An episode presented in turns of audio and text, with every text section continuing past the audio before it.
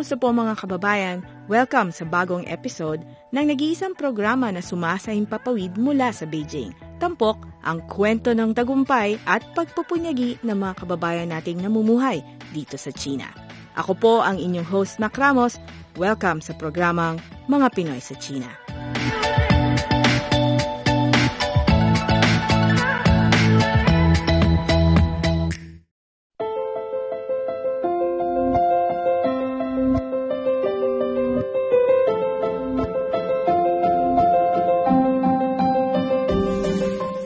So, joining us on the program today, we have Mr. Shalimar Hofer Tamano. Siya po ang uh, Regional Director ng ating po Department of Tourism sa Region 7. Welcome to mga Pinoy sa China, sir. Magandang hapon po, uh, Mama Shell, at sa listeners po ninyo.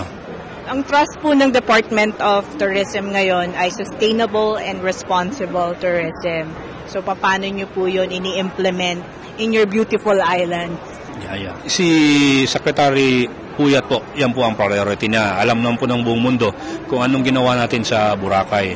At ginagawa po natin yun ngayon sa Central Visayas. Sa Panglao, ginagawa natin yon sa Oslob, we had several meetings also, and Walbual, and uh, all the rest. In fact, ang DOT-7 ay may agreement na with the Philippine Coast Guard. Kung natatandaan niyo po, may sampung bagong Coast Guard boats tayo ang out of the 10, 4 are in our region, uh, operated by, headed by Commodore Galvan. Maganda po na nakikita ng ating kuan, mga stakeholders na hindi lang po ang DOT, kung hindi yung mga security agencies natin ay tumutulong upang ma-preserve natin ang ating uh, marine treasure. No, uh, alam niyo naman po, ang pinupuntahan talaga ng tao diyan yung mga marine species sa uh, Apo Island, which is in Negros Oriental, yung Balikasag Island, yung sinabi ko kanina, Olango Island, Nalusuan Island, yung sardines run natin sa Mualbual, yung treasure sharks natin sa Malapascua, and ang dami pa pong uh, pwede natin kuhan. So, yung mga easement problems po, mas makikita po natin yan paggamit natin yung mga barko ng Coast Guard kasi nga we can inspect from the looking back to the land, di ba? So imbis na ang ginagawa natin ngayon sa sa DOT noon eh sumasakay tayo ng land transportation, sa kabila naman tayo para makita natin yung complete picture. Um, tuloy po tayo sa ating interview. Nandito po kayo para sa COTTM Expo in Beijing. Kumusta po yung inyo pong interactions with Chinese counterparts? Opo. Sa nakikita po natin na uh, because I delivered a presentation uh, today and uh, after my presentation in a matter of few minutes uh, one, uh, a dozen already visited us. So, one of the questions na napansin po natin is safety and security. So, masaya po tayo dahil hindi naman tayo nabigla. Dahil nga, ang priority, since I took over as regional director, uh, January 2018, I immediately met with PNP, I meet with uh, in our intelligence uh, NICA, I meet with uh, what's this, uh, the Coast Guard, you know, uh, Marina, uh, Ports Authority dahil ang priority po natin sa Cebu at sa region po ngayon ay security and safety. Marami po kaming mga seminars, mga uh, anong tawag dito, trainings. For instance, kahit na yung snorkeling, tinitrain po natin yan isang linggo gumagastos po tayo dyan. This involves money and this involves experts. Know, for instance, Apo Island, meron tayong mga kwan dyan. Sa Mualbual, gagawa rin tayo ng training para sa snorkeling. And then we even have anti-terrorism experts coming to town. Last year, we did from UK. Natatandaan niyo po, sila yung magaling mag-advise eh, laban sa atin. Sila pa mismo inimbita natin from Scotland Yard. Alam mo yung mga malalaking hotels, meron din silang trainings eh. Kasi nga, yung mga international, for example, Shangri-La, yung mga gano'n, no, yung mga plantation, marunong na sila. But we are talking, but the rest naman kasi, mga three stars, mga, they need really this uh, kinds of uh, input from us. And uh, we provide this for free. Para naman, alam nila kung ano yung standards ngayon sa buong mundo in regards security and uh, safety. Pangalawang observation ko sa mga tanong nila, yun na nga how to get there. So pinakita kagad namin nila kung yung airlines available direct to Cebu, frequency of the flight. So kanina po, sabi ko nga, mataas yung Korea dahil matagal na po tayong nangangampanya sa Korea. Pero ngayon po, dahil ngayon pa lang gumaganda yung relasyon natin sa China, thank God, so nakatulong po talaga ito. Kaya ang steep po ng increase. From 27 to, to 2018, 50% ang increase ng Chinese sa, eh, sa, sa region po natin. Sa 2017 to 2018 naman, 40%. So from 200,000 Chinese visitors in 2016, in 2017, it became 400,000 plus. And then in 2018, they become 600,000 plus. Oo. So, isa po sa mga programa natin, eh, dahil ako po ay isang atleta, eh, inorganize po natin lahat yung sports and adventure organizers sa Cebu at sa region. For instance po, yung nag-host po ng mga dragon boat races, triathlons, deep uh, free diving. Oo. Yung nag-organize ng mga kite, uh, yung mga uh, kite uh, sa Oslo po, sa mga bundok ko doon, may nag-offer po ng ganon. Tapos uh, skydiving, meron tayo, longboard racing, yung parang skateboard, mas mahaba siya, galing sa bundok ng Cebu imbis po na mag-exhibition, hindi, karera po ito. So naka-helmet sila, may costume talaga yan. Nakahawak sila sa longboard, dire-diretso na sa baba. Ito po yung mga extreme sports, adventure sports, camping, ganon. Inorganize natin sila. Formally, we will make them part of the tourism industry in Cebu. So, kung parte na sila ng Hotel and Restaurants Association, Cebu Association of Travel Operators, Cebu Association of Tourist Guides, parte na sila tulad ng GMR at iba ganun. Para masali na pag gumagawa kayo itinerary ninyo, eh, kung may alam kang sa buwan na yan, eh, may Dragon Boat competition, pwede nang suma, alam mo yon hindi ka naman kailangan maging Dragon Boat competitor eh. Kasi may tawag nga tayong passive uh, sports tourist at saka active sports tourist. Ibig sabihin ng active, yung mga tulad po nating atleta, officials, athletes, coaches, and their families. Ang passive po, yan yung po yung audience na nakikiselfie lang. Nakikiselfie.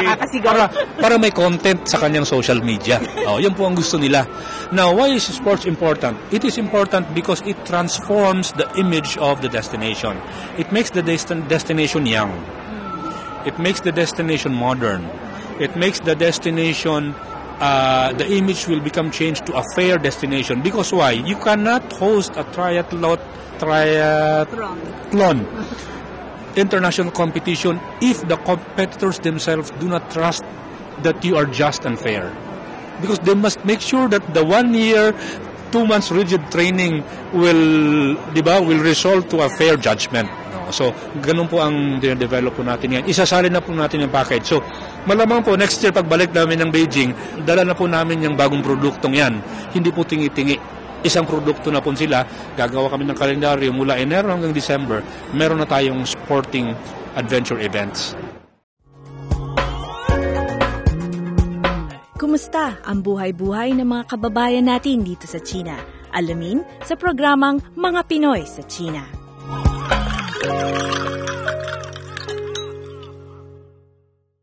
Base po ba sa pag-aaral ninyo, yung mga sports enthusiasts na Chinese, eh, makukuha ninyo po yung kanilang kilite? Mm.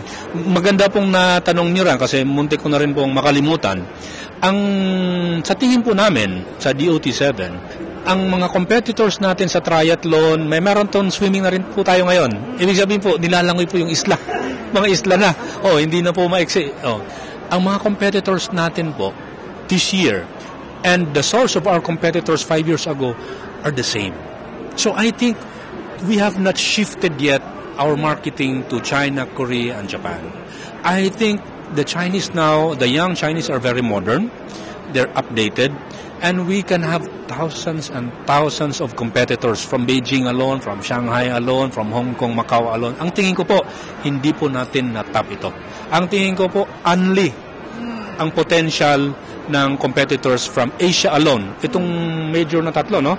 China, Korea, Japan, Taiwan, you know, uh, hindi po natin natap yan. So malaki pong tulong po na kami po ay magpa-partner sa ating mga attaché tulad po ni Sir Tito. For instance po, this, this, is, this is just the vision, no? If you have a competition, Dragon Boat, let's say triathlon, uh, hobby, uh, regattas, no, all this free diving. If we have a competition and we feel that this competition is legit and world class, then the DOT can help them scout for competitors from Beijing, from Shanghai, from Hong Kong through our overseas offices. So the announcements po, hindi na lang kami sa Facebook, Facebook lang. Meron din pong opisina na po ta. Kasi meron tang opisina to ng DOT eh. Isa lang, isang, isang opisina lang po kami. So may network po tayo na and it is a very it is very powerful for events like this which needs networking so i-prepare namin yung Dragon Boat Association in Beijing and the Dragon Boat Association in Cebu for instance Bohol and Dumaguete which hosts parate Dragon Boat no the mayor is very active So ipapartner po natin sila. Ibig sabihin po kung ang, ang attendees lang sa Dragon Boat na to eh limang daan, baka po maging liman libo yan. Hindi po imposible yan, ma'am. Dahil po, may pera naman sila rito, atleta naman silang legit, at ang lapit po natin. Now, secondly po, ang potential po ng Cebu and Bohol for growth, unli rin po, unlimited. Bakit? Sabihin ko na po yung pina, isa sa pinakamalakas sa buong bundong isla sa turismo, Bali. Ang land area ng Bali ay 5,700. Konti lang nakakaalam na ang land area din ng Cebu ay 5,000 square kilometers. Yung 700 po ay irrelevant na yon, yung diferensya kasi baka idle land yun eh. Meaning po, ang tingin po namin ang Cebu ay tumatakbo po sa 10% pa lang ng potential niya. Hindi po malayong tatlong taon ngayon eh ang Cebu ay nagko-compete sa Bali. Bakit? Nandiyan na eh. May international airport tayo. Ang Bali po may katabing isla po yan na sikat din. Ang tawag ay Lombok nananalo din yan sa mga Conde Nast, itong mga travel. Tayo rin katabi natin, Bohol, the size of the land area of Lombok and the land area of Bohol almost the same, 5,000 square kilometers din. So nakikita po natin yung potential doon. In terms of topography, ha? Topography, uh, ito po ang edge natin sa Bali.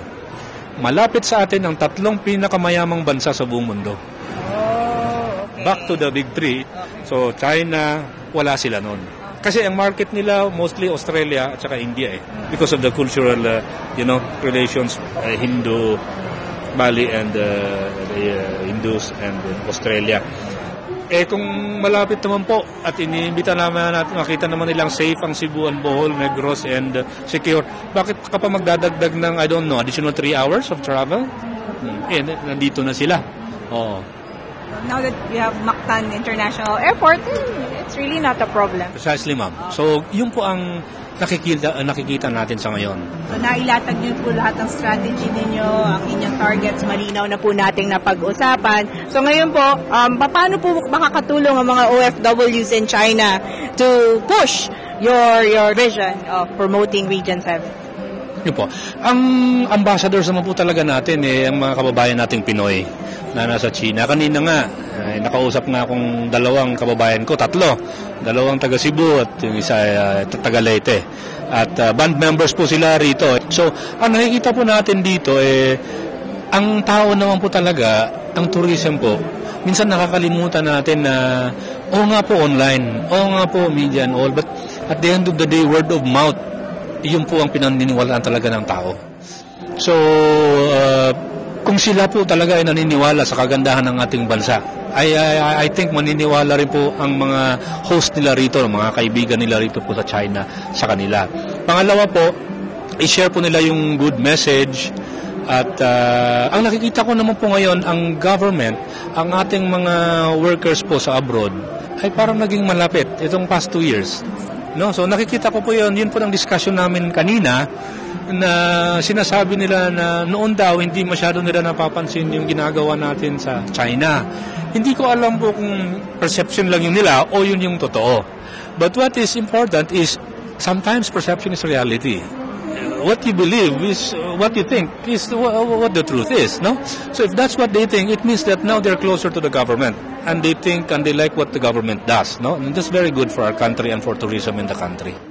The same is in the, the, the same case po in uh, West Asia and all around uh, all around the world. No, I think the, the feeling of all our overseas uh, what's this uh, kababayans uh, are the same. They have the same uh, you know they, they feel the same about our our, our government now. Worth po na inyo pong itap ang mga kababayan ninyo, mga taga Region 7 na nandito po ngayon sa China. Kanina po, nakikinig ako sa, nung kumakanta sila, Eh, nakuha po ako. Dahil, kung eh, uh, sinasabi nga ni, kung na, uh, natutuwa po ang ating mga kaibigan na Chinese sa uh, talent nila. Kasi mahirap po talagang gayahin yung talent ng Pinoy. Dahil yung Pinoy, nasa tiyan pa lang ng nanay nila, eh, nakakarinig na eh. So parang natural na. Eh, dito ata, kailangan pa mag-enroll ng voice lessons and all these music lessons. So, sa atin, we do, di ba? So, Kwan po, uh, alam ko meron tayong programa na gano'n, eh, parang bring home a friend, uh, but I have to be updated, no? Many years ago. Yun po. So, uh, tatapusin na po natin ang ating panayam sa programa Mga Pinoy sa China. Regional Director Tamano, thank you for joining us. Uh, marami pong uh, salamat po. Para sa inyong mga komento at kuro-kuro, ang aming website ay filipino.cri.cn. Ang email, filipino underscore section at yahoo.com. Pwede ring mag-text sa 0921-257-2397 o kaya i-like ang aming Facebook page na CRI Filipino Service. Yeah!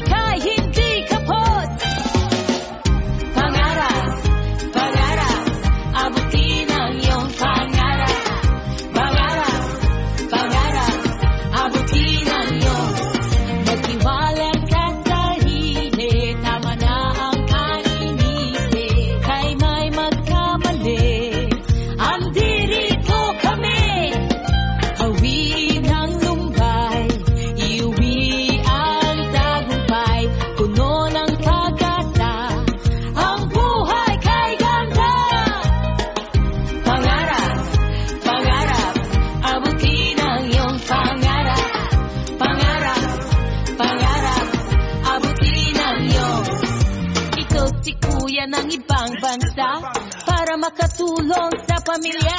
Mahirap kasi maraming palaasa. Walang ginawa, naghihintay ng padala. Sa pagsubok walang takas, panahon ay lilipas. Pangarap ay kukupas pero di ka aatras.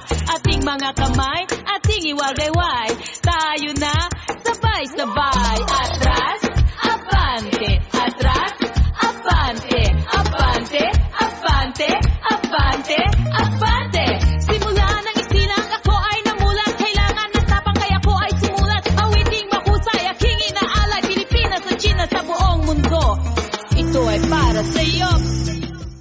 Po nagtatapos ang ating episode sa araw na ito. Available ang marami pang mga interviews na aming ginawa in the past on demand sa websites na filipino.cri.cn o filipino.crionline.cn. Sa social media, abangan po ang paglabas ng latest episode sa Facebook page na CRI Filipino Service at official Mga Pinoy sa China Facebook page. Sa ngalan ni Vera, ako po si Mac Ramos. Salamat po sa inyong pakikinig.